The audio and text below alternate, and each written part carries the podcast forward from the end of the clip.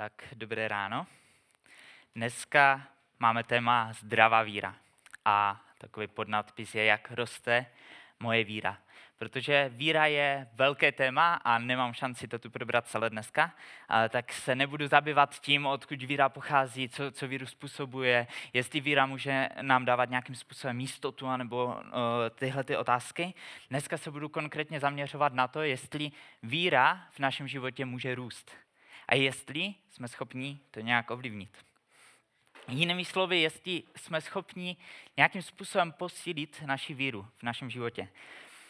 A když se podíváme do Bible, tak zjistíme, že není zas tak zásadní to, jak velkou víru máme. Tak Bible o tom takovým způsobem nemluví. Mějte velkou víru. Víte, možná někdy jste slyšeli, jak někdo říká, potřebuješ mít silnou, velkou víru, takovou obrovskou, jako supermocnou, která prostě dokáže dělat úplně všechno. Když učedníci poslouchali Ježíše a v Lukáši patnácté, šestnácté, sedmnácté kapitole Ježíš jim vykládá, musíte se chovat ke svým blížním, k těm lidem, které máte kolem sebe takovým způsobem. Musíte přemýšlet takhle, musíte dělat tyhle ty věci a tam ty věci. Říkají jim toho spoustu super skvělých věcí, které si můžete přečíst.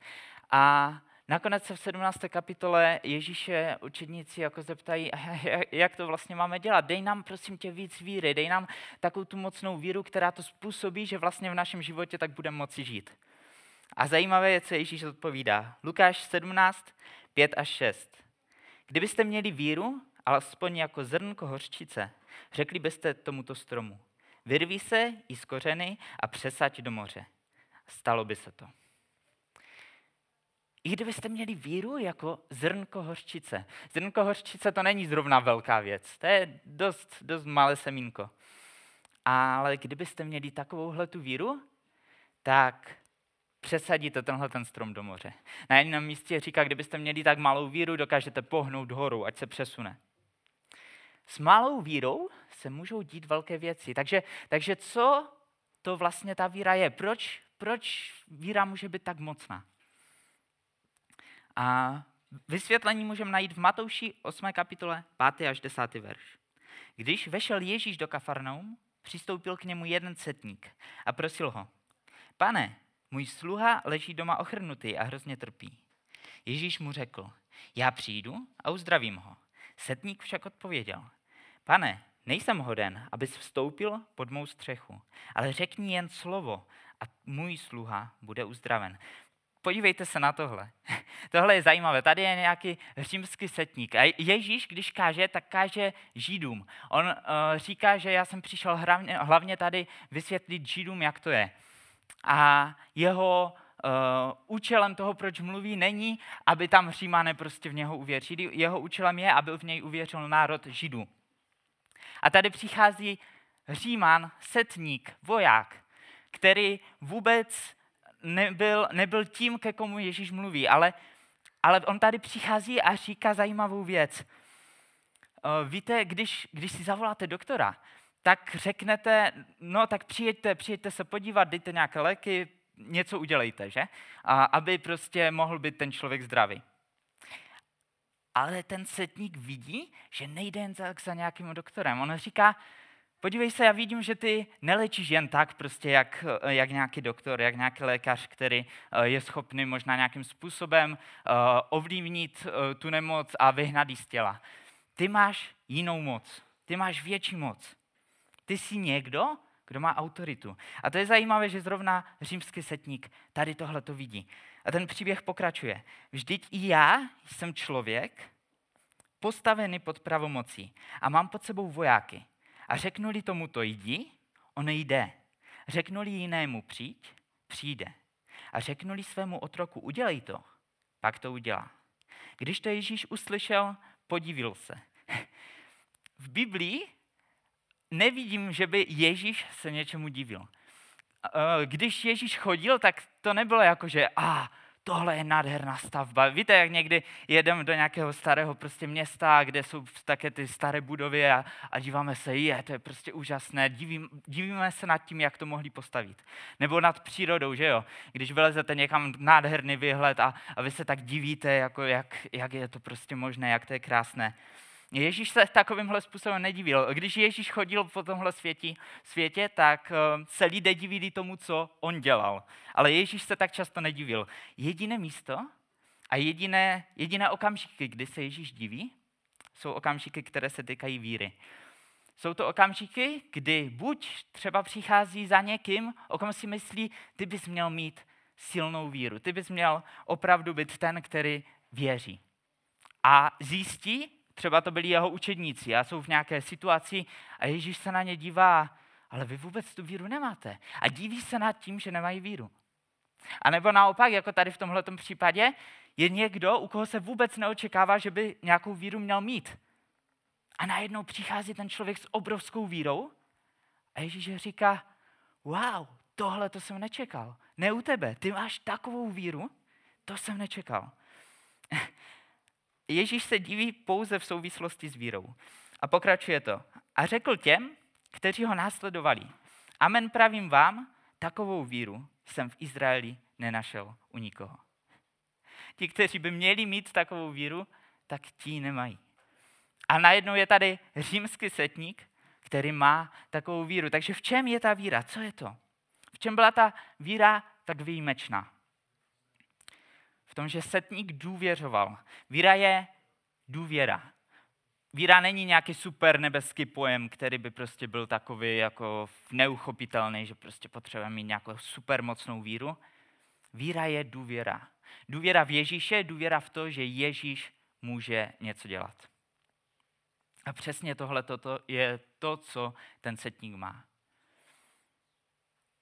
Přesně to je to, co musí učedníci pochopit. Není to o tom, jak velkou víru vy máte, jak, jak vy jste dobří, protože pokud se budeme nad tím zamýšlet tímhletím způsobem, tak vlastně můžeme říct, snaž se trošku víc, abys měl trošku větší víru a, a potom, potom už to půjde, potom už se budou dít zázraky ve tvém životě, potom už to všechno zvládneš.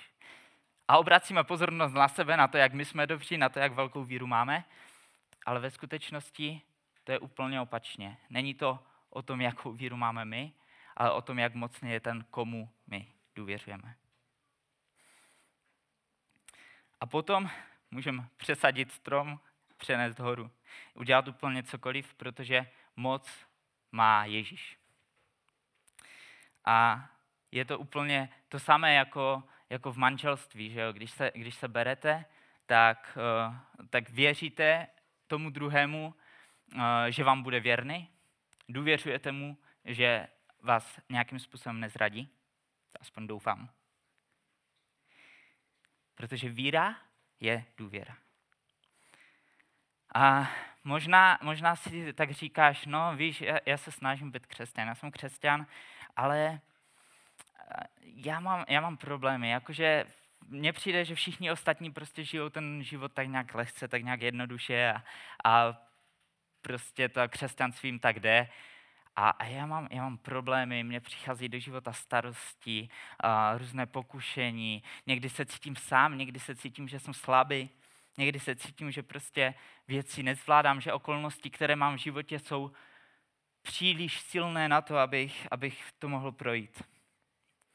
Chci vám říct, že není problém mít problém. Není problém mít problém. Problém je potom, když už, když už ty problémy neřešíme, když se to uh, nesnažíme vyřešit a vzdáme to. Ale není problém mít problém. Víte, v téhle, v téhle oblasti existují vlastně jenom dvě skupiny křesťanů. První skupina křesťanů, to jsou ti, kteří nikdy prostě ne, na ně nepřichází pokušení, kteří jsou prostě úplně super uh, duchovní a všechno je v pohodě a jejich život je úplně takový, jaký byste si přáli žít, uh, kteří prostě jsou silní a, a neděje se jim žádné příkoří a v každé situaci ví, uh, jak si poradit a, a nemají vůbec ničeho strach. Ta druhá skupina jsou ti křesťané, kteří se v životě rozhodli nelhat. Protože problémy máme všichni. A není problém mít problém. A takže proto je důležité mluvit o víře, protože když do života přicházejí různé starosti, různé problémy, s pomocí víry můžeme jít dál. Pokud naše víra je zdravá a pokud naše víra roste, pak můžeme přes tyhleto situace jít dál. Dobrá. Takže vlastně to je nakonec tak, že pokud nemáme víru, pak nejsme křesťané, že víra je základ křesťanství. Musíme věřit, důvěřovat Bohu a pak se stáváme křesťany, pak se stáváme těmi lidmi, kteří žijou vírou. A to, jak pevnou víru máme, zjistíme v okamžiku, kdy přijdou problémy. V tu chvíli už ale není možné s tím cokoliv udělat. V tu chvíli už není možné s tím cokoliv udělat. My potřebujeme, aby naše víra rostla předtím, než do naší situace přijde okamžik, který má tu víru vyzkoušet. V tu chvíli už s tím nic neuděláme. Takže dneska se budeme dívat na to, jakým způsobem může naše víra růst. A já jsem se inspiroval kázáním od Andyho Stanleyho. A Andy Stanley je pastor v North Pointu a udělal sérii kázání, které, které nazval, můžete si na internetu najít, Five Things God Uses to Grow Your Faith, což znamená v češtině pět věcí, které Bůh používá, aby rostla vaše víra. Ale bohužel je to pouze v angličtině, je v angličtině i kniha, můžete se na ní podívat, je to, je to skvělá věc, můžete si poslechnout i ty kázání. Ale já se to pokusím tak nějak shrnout, a protože on to udělal jako šestidílné kázání, tak já to musím tak trošku zhustit a řeknu jen ty nejzásadnější myšlenky, doufám, že to všechno pochytíte. Určitě je fajn, pokud budete mít uh, po ruce nějaký bloček, tak si zapsat poznámky, ať se k ním později můžete vrátit. A dobrá, je tady teda pět věcí, pět oblastí, které si Bůh používá, aby posílil naši víru. A Andy, jak uvádí tu sérii, tak říká, no, kdy ještě předtím, než, než založil North Point, tak byl v, ve své domovské církvi a tam vedl mládež. A říká, měl jsem spoustu rozhovorů s mládežníky, kteří přicházeli k Bohu, kteří uvěřili. A ty rozhovory, když jsme se bavili o víře, tak, tak jsem slyšel v těch rozhovorech vždycky pět oblastí, které se pořád do kolečka opakovaly. Kdy ti lidé říkali, vlastně to, že teďka věřím v Boha, ovlivnilo těchto pět věcí. A tomu přišlo zajímavé, tak začal dělat více rozhovorů, začal se ptát více lidí a znova a znova slyšel pět oblastí, které ovlivňují víru lidí. Tomu přišlo tak zajímavé, že šel za staršími toho sboru a bavil se s nimi. A našel stejných pět oblastí, které byly zásadní pro tyto starší sboru v jejich víře. Toho tak zaujalo, že šel do vlastního života, díval se na to, co on, co on prožil, co ho ovlivnilo a zjistil, že stejných pět věcí ovlivnilo jeho víru.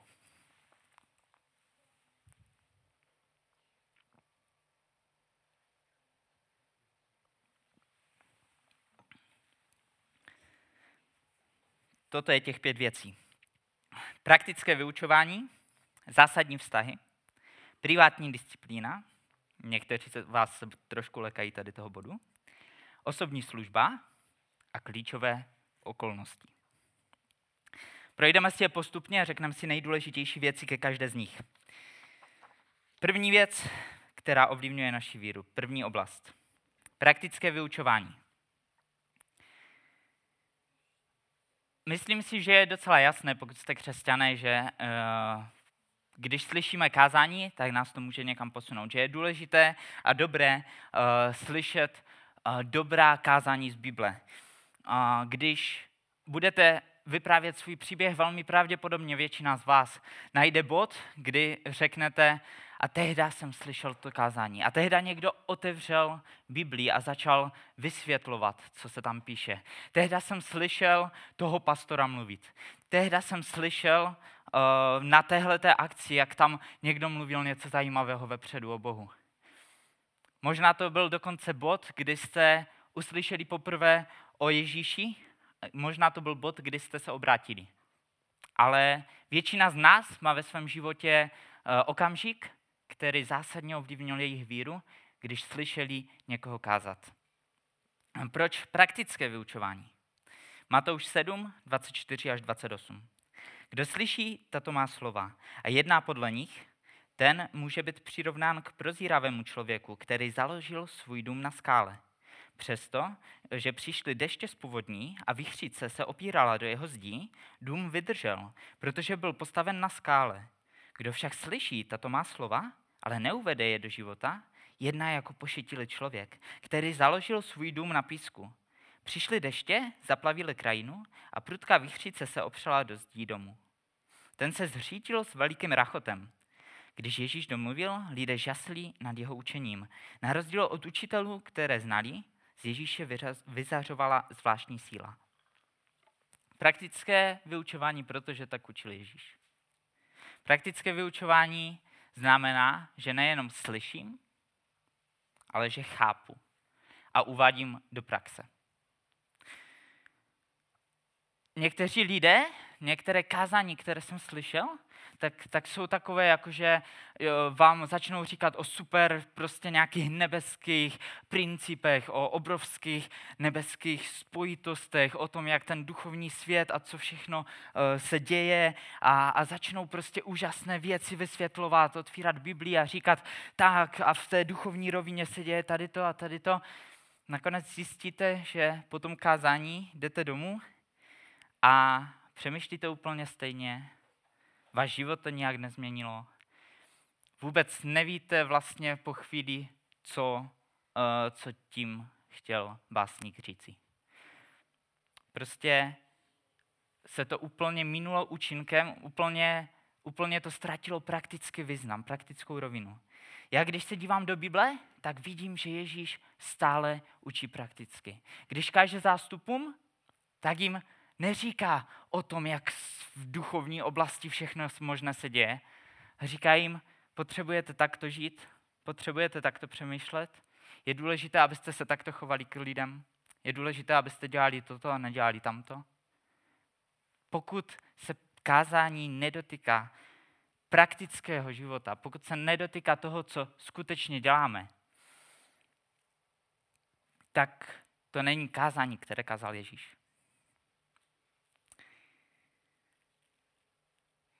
Po praktickém vyučování odcházíme s tímto. Chápu, co Bible říká, chápu, co s tím mám dělat. Další bod jsou zásadní vztahy. Bůh používá konkrétní vztahy proto, aby k nám mohl mluvit, aby nás mohl měnit, aby mohl posílit naši víru. Konkrétní lidi. Pravděpodobně, když budete mluvit váš příběh o víře, tak si vzpomenete, tak, tak přijdete do momentu, kdy řeknete, pak jsem se setkal s tímhletím člověkem, pak jsem začal chodit na tuhletu skupinku, pak jsme uh, měli partu těchto lidí a společně jsme se bavili o Bohu. Ten další bod jsou důležité vztahy. Víte, psychologové uh, říkají, že, že je několik okruhů uh, vztahů, které můžeme mít, že existuje nějaký úplně ten nejtěsnější okruh, jako nejbližší přátelé, těch může být maximálně pět, většina má třeba jenom tři nebo dva. Uh, další okruh je, jsou nějací jakože blízcí přátelé, úzký kroužek, to je dalších deset. Potom je nějaký větší okruh, to je třicet až třicet pět lidí. Nakonec ten největší, to je nějakých sto až sto třicet dobrých známých. A že více kontaktu nezvládneme. Víte, kdyby četli Biblii, tak už to ví dávno. Protože Ježíš měl tři nejbližší učedníky, pak měl devět dalších. O tě, té další skupině se tolik nepíše, tam může být rodina, můžou tam být různí blízcí přátelé. No a nakonec, když odešel, tak bylo sto dvacet lidí v Jeruzalémě, kteří ho poslechli a čekali, až bude seslán Duch Svatý. Ale každopádně víme, že existuje, existují přátelé, kteří, já tomu říkám, které si pustíme k tělu, kteří mají možnost mluvit do našeho života, kteří, když nám něco řeknou, tak to má určitou váhu. Víte, možná, možná znáte takové ty lidi, kteří, kteří jsou jakože strašně chytří, každému prostě hned radí a tak. A já mám zkušenost, že většinou si každý takovéhle lidi poslechne a jo, jo, řekni si tam, co chceš, ale, ale nemá to vůbec žádnou váhu. Prostě to jsou taci ti chytří, jako co, co všechno ví, co všechno znají. Ale, ale jsou lidé, kteří, když nám něco řeknou, tak nad tím přemýšlíme. Tak nějakým způsobem na to reagujeme. Má to určitou váhu. To je ten nejbližší okruh lidí. A přesně tohle to je, co nám radí Bible. Mějte tyhle ty lidi. Přísloví třináct dvacet. Uh, jo, přísloví třináct dvacet. Kdo chodí s moudrými, zmoudří. Ale kdo se stýká s hlupáky, tomu se bude dařit zle. Nebo jiný překlad říká, co se mi líbí. A kdo kamarádí s tupci, ten ztroskotá. Je to jednoduché. Mí přátelé určují směr a kvalitu mého života. Jak to dělat v karanténě, že? Teďka taky problém trošku. A neumím moc poradit, já taky nemám rád Zoom a chápu, že, že neradí, jako mluvíte přes Zoom, je to takové a, nepříjemné prostředí, není to ideální. A vždycky, když mám možnost a, nejít na Zoom, tak tam rád nejdu. Ale jednou vím víc a, úplně jistě. Jak rychle se z našeho života vytrácejí důležité vztahy s dalšími křesťany, stejně rychle se z našeho života vytrácí naše víra. A ještě, ještě taká poznámka pod čarou tady k tomuto bodu. Pokud jste uh, zralí křesťané, pokud, uh, tak jako víte, že, že máte zralou víru a že uh, už, už jste někde dál ve vztahu s Bohem, tak přemýšlejte, pro koho vy můžete být tím důležitým vztahem. Dobrá, takže máme tady, uh, máme tady praktické vyučování, máme tady uh, důležité uh, zásadní vztahy, teďka privátní disciplína. To neradi slyšíme, že? To je takové jakože disciplína. A Matouš šestá kapitola, pátý až šestý verš. Když se modlíš, nebuď jako pokrytci, kteří chtějí okázalou modlitbou dokázat svoji zbožnost. Modlí se pro lidi a tak nemohou čekat, že je Bůh vyslyší. Když se chceš modlit, jdi domů, zavři za sebou dveře a modli se ke svému otci, který je tam s tebou. A on, který vidí i to, co je skryto, tě vyslyší. Privátní disciplína je bod, který známe, o kterém víme, že je důležitý, ale neradi o něm slyšíme. Protože je to, je to myslím si, oblast, která, s kterou má spousta křesťanů problém. Víte, když, když už se dostaneme do toho kolektivu, když už se dostaneme na to shromáždění, na tu mládež, tak dokážeme prostě vnímat nějakým způsobem kázání, máme fajn vztahy, všechno to funguje, ale jakmile odejdeme a jsme doma sami, potom se najde spousta vymluv. Proč jít dělat něco jiného, než aby jsme si modlili, nebo si četli Bibli, nebo dali nějaké peníze Bohu, nebo svůj čas. Hm. Tady se nachází náš problém. My totiž víme, co je správné, ale v okamžiku, kdy jsme sami, tak často najdeme věci, které děláme raději. A disciplína, disciplínu definuju takhle. Děláme to, co nechceme dělat teď, abychom v budoucnu byli tím, kým být chceme. Protože já, já nevím, jak jste na tom vy, ale, ale já často si říkám, ha, je, je spousta věcí, které bych mohl dělat, které by byly dobré, ale zrovna teď se mi nechce. Ale určitě by mě do budoucna někam posunuli, ale zrovna teď se mi nechce.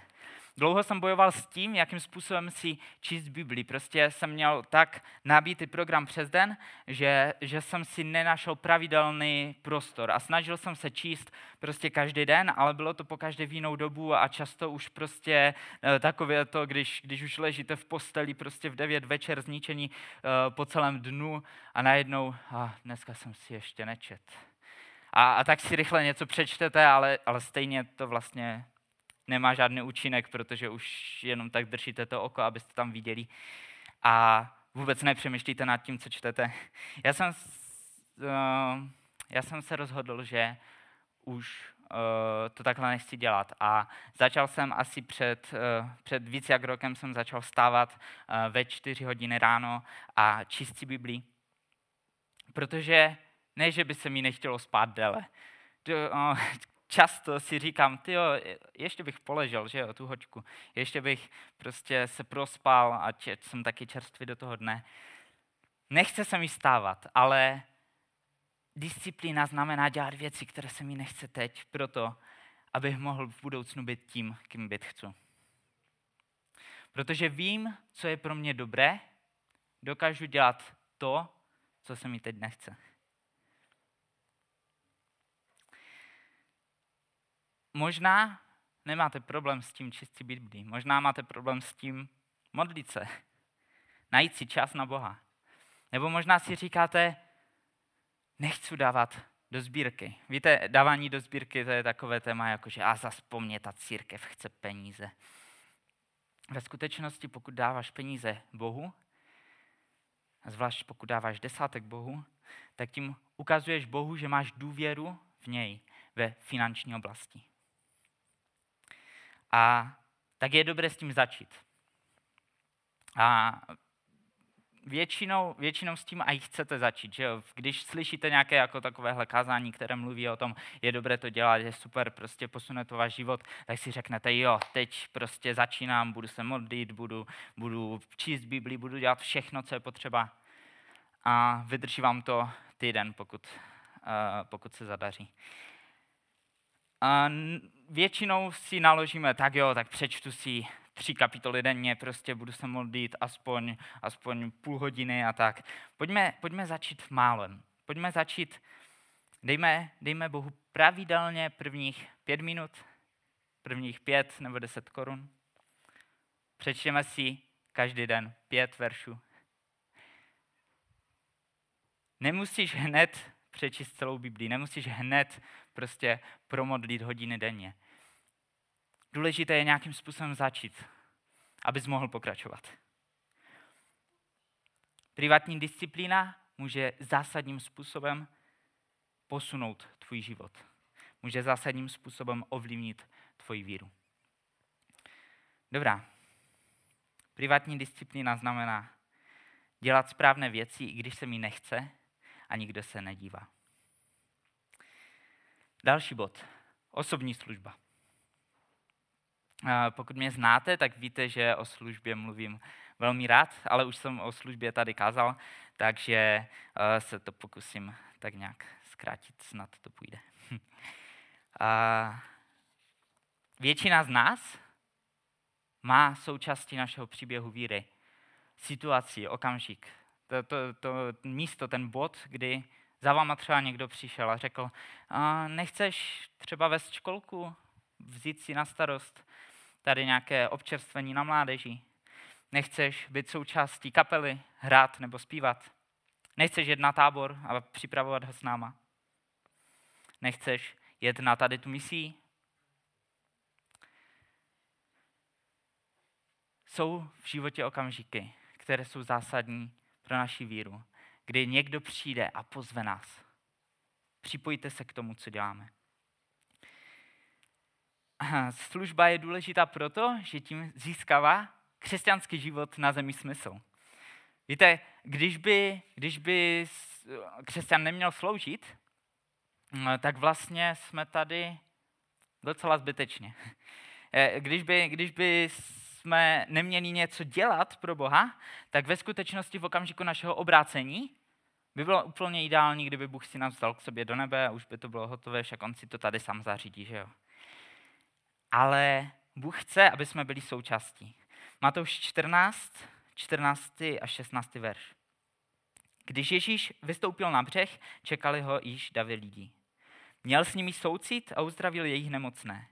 Večer za ním přišli jeho učedníci a řekli, už je pozdě a tady v pustině se nedá koupit nic k jídlu. Rozluč se s nimi, ať si mohou po vesnicích něco opatřit. Ježíš jim na to řekl, kam by chodili? Dejte jim najíst vy. A učedníci tady mají problém a říkají si, já co budeme dělat, co budeme dělat, už je pozdě hodina, teďka vidí ty obrovský zástup, patnáct tisíc lidí a ty malé děti tady jsou, co budeme dělat, jak je, jak je nakrmíme, jak, jak se o ně postaráme, nemáme šanci, tak Ježíši, Ježíši, kde jsi, pojď, vyřeš to nějakým způsobem, Ježíši, vymyslí něco, Víš, jako my si myslíme, že by bylo lepší jako je tam někam poslat, ať se o sebe postarají, protože, protože nevíme, co s tím. Ježíši vymyslí něco. A, a Ježíš odpovídá fascinující věcí. Říká, no, jakože, jo, vy, vaše řešení je, aby, abych je poslal pryč, jo? Já mám lepší plán. Já mám lepší plán a chci, abyste byli součástí. Já mám lepší plán, ale nechci to dělat sám. Chci vás do toho pozvat. Mám pro vás úkol. Vy jim dejte najíst. Ježíš je staví do situace, kterou nemůžou zvládnout. Jenom Ježíš to může zvládnout. Ježíš to taky dělá, způsobí zázrak, rozmnoží uh, chleby, ryby, co tam jsou a nakrmí se všichni ti lidé. Ale to, co Ježíš dělá, je fascinující. On říká, jo, on, on by klidně mohl říct, tak teď se posaďte a dívejte se, jak to udělám, jo? A, a prostě to tam všem rozházet, všichni by se najedli, obrovský zázrak. On říká, já se o to postarám, ale potřebuju vaši pomoc. Služba je to, když Bůh říká, že mám plán, ale chci, abyste byli součástí. Osobní služba znamená, že jsem součástí Božího plánu záchrany světa. A přesně tak to Ježíš dělal. Dobrá, takže, takže naše body, které jsme prošli, tak jsou praktické vyučování, zásadní vztahy, privátní disciplína, osobní služba. Poslední bod, klíčové okolnosti.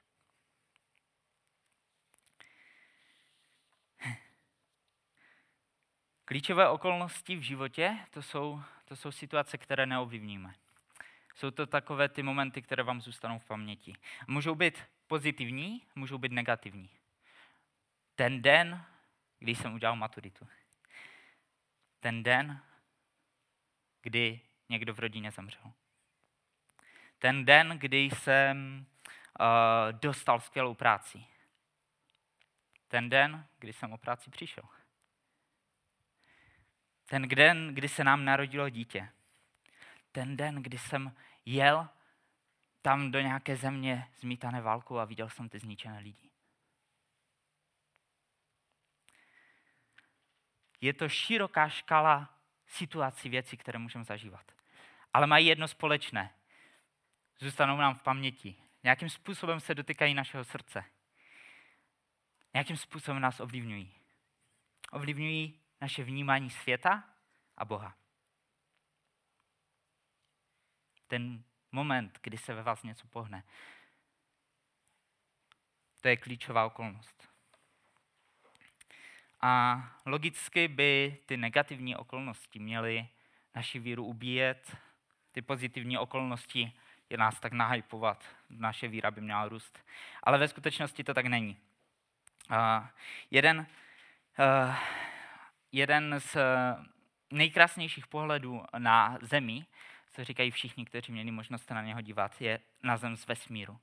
Když vyletíte a vidíte tu Zem prostě pod sebou, je to fascinující, nádherný pohled. Je to v jednom okamžiku splněný sen těch lidí, kteří tam jsou. Je to kariérní úspěch, protože je strašně složité se tam dostat. A z všech lidí, kteří na tom pracují, prostě jsou třeba tři na té palubě, kteří skutečně mají možnost to vidět na vlastní oči. A je to neuvěřitelně krásné místo, které vidí. Přesto, když v roce devatenáct set šedesát jedna Jurij Gagarin přistál na Zem, prohlásil, Boha jsem tam nahoře nikde neviděl. Byl v té nejkrásnější okolnosti, byl, byl v úžasné prostě situaci, pozitivní věc. Ale jeho víru to v žádném, způsob, žádným pozitivním způsobem neovlivnilo. O deset let později se do vesmíru vydal James B. Irwin, který po návratu řekl, uvědomil jsem si, že naše země je velmi zvláštním a krásným místem ve vesmíru, že je dílem Božích rukou a že Bůh miluje zemi i lidi na ní. Můj pohled na život se úplně změnil. Vrátil jsem se z kosmu jako člověk, jehož víra byla prohloubena. Identická situace. Byli na stejném místě, měli možnost prožívat, cítit, vidět totéž. Ale Pozitivní okolnost může působit na naši víru, pozitivně i negativně. Negativní okolnost může ovlivnit naši víru, naši důvěru v Boha, pozitivně i negativně. Edgar Semmel, voják za druhé světové války, nasazen například u Dunkirku, říká: víru jsem ztratil za války, protože mi nešlo do hlavy, jak Bůh mohl něco takového dopustit. V Janovi jedenácté kapitole najdeme opačný příběh. Velmi silný příběh o jedné rodině, kterou Ježíš opravdu miluje. Jsou tam tři sourozenci, Marie, Marta a Lazar. A tato rodina posílá Ježíši zprávu. Ježíši, přijeď, Lazar umírá. A zvláštní věc se děje. Ježíš, Ježíš na to vůbec nereaguje. Ježíš zůstává na tom místě, kde je, ještě další dva dny. Pak se nakonec vydá k té rodině, když přijíždí, Lazar je už čtyři dny v hrobě. A naproti mu jde Marta. Hm. V situaci, kdy je její bratr už čtyři dny po smrti, kdy ona ví, že Ježíš uzdravuje nemocné, že Ježíš má obrovskou moc, že spoustu lidí zachránil. Na ně, na lidi, které Ježíš opravdu miloval, a když měl možnost, tak přijel k ním na návštěvu a, a prostě měli úžasný vztah. Na tyhle lidi Ježíš zapomněl. Má spoustu otázek, spoustu emocí, uh, situace, kdy Marta se setkává s Ježíšem, není vůbec ideální. Je to zásadní okolnost a rozhodně ne pozitivní. Marta prožívá obrovskou ztrátu, je zlomená, nechápe, proč se to stalo. Má otázky, proč? Proč Ježíši, proč jsi tady nebyl?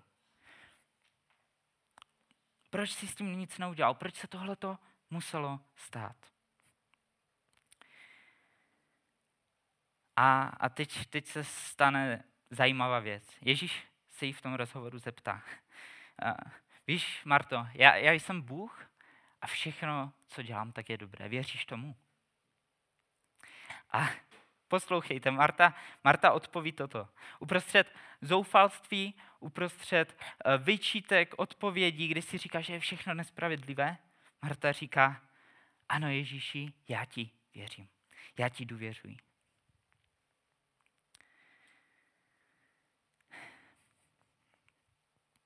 Víte, důležité momenty v našem životě speciálně ovlivňují naše vnímání světa a Boha. Ale i negativní momenty můžou způsobit, že když přes ně přejdeme, tak Bohu věříme více než předtím. Jakub jedna, druhý až čtvrtý verš. Vím, že máte mnoho nesnází a pokušení. Radujte se z toho, protože čím obtížnější bude cesta víry, tím více poroste vaše vytrvalost. Když ve všem obstojíte, stanete se skutečně zralými křesťany. Čím obtížnější bude cesta víry, čím více těchto zásadních situací, které se nám nelíbí, ve kterých nám není příjemně, ne, ve kterých máme otázky, Bože, proč jsi tady nebyl? Bože, proč tě neslyším? Bože, proč se tady tohleto děje?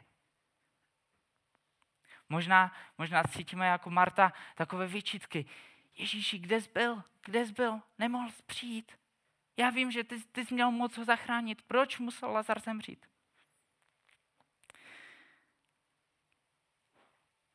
Ten text, který jsme četli, říká, že skrze to může růst naše vytrvalost.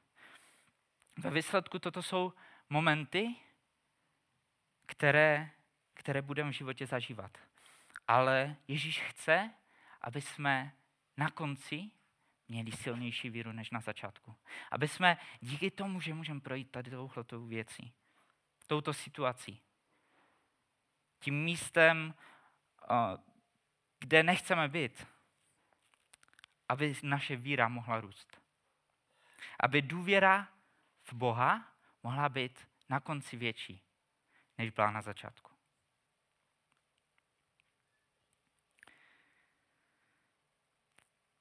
Toužím potom, aby každý z nás mohl mít pevnou, silnou víru, která, která způsobí, že budeme schopni vnímat Boha i v okolnostech, které nám nejsou příjemné, která způsobí, že naše víra poroste, která se bude spoléhat na Ježíše. Protože víra není o tom, jaké máme okolnosti v životě. Víra není o tom, co všechno víme, co všechno známe. Víra není o tom, jestli se věci daří nebo nedaří. Víra je o tom, jestli vždy a všude důvěřuješ.